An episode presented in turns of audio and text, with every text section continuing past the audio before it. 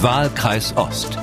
Der Podcast zur Bundestagswahl mit Anja Meier und Malte Pieper. Deutschland, alles ist drin. Wir geben Sicherheit und Zusammenhalt im Wandel. Ich will Kanzler werden und ich glaube, die Union muss mal in die Opposition.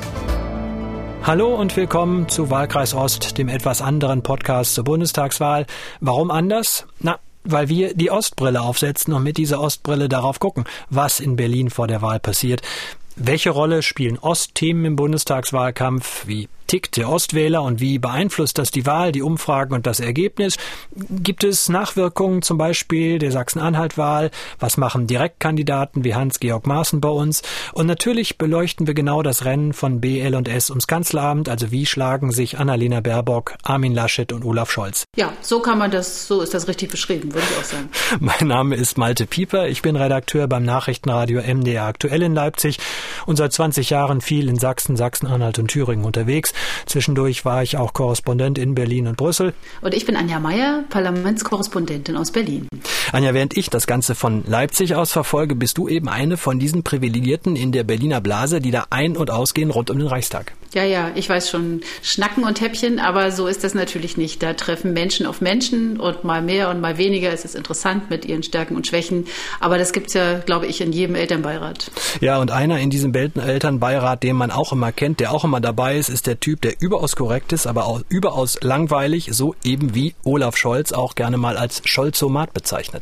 Ja, aber das ist genau das, womit er nach vorne geht. Er möchte gerne mit seiner langweiligen Macherattitüde die Herzen der Leute gewinnen und zwar wie so eine Art Merkel 2.0. Ja, und dann ist mit in der Runde Armin Laschet, der joviale Rheinländer, der alle umarmt und schunkelt. Naja, das funktioniert ja gerade nicht. Man merkt auch gerade, dass äh, Laschet auch stark mit Berlin fremdelt. Also er will ja nicht mal herziehen. Und das ist nicht ausgemacht, dass Laschet irgendwie die Wahl gewinnt. Im Moment ganz unklar.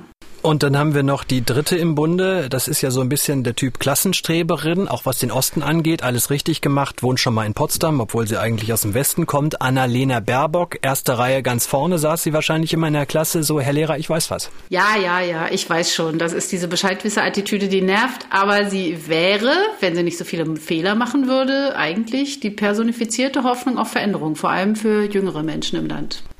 Wir blicken auf jeden Fall drauf, was sich tut, wer sich wo, wie, an wem vorbeischiebt und was der Osten bei dem ganzen Rennen macht. Entscheiden Sachsen, Sachsen-Anhalt, Brandenburg, Mecklenburg-Vorpommern und Thüringen wieder die Wahl wie schon so oft. Schicken die Ostländer eine noch stärkere AfD als jetzt schon in den Bundestag und bricht die einstige Vorkämpferin der Ostinteressen, die Linkspartei, vollkommen weg und taumelt Richtung 5%-Hürde. Wahlkreis Ost, der MDR-Podcast zur Bundestagswahl ab 10. September, immer freitags und immer hier an dieser Stelle. Ich freue mich drauf. Wahlkreis Ost. Der Podcast zur Bundestagswahl mit Anja Meier und Malte Pieper.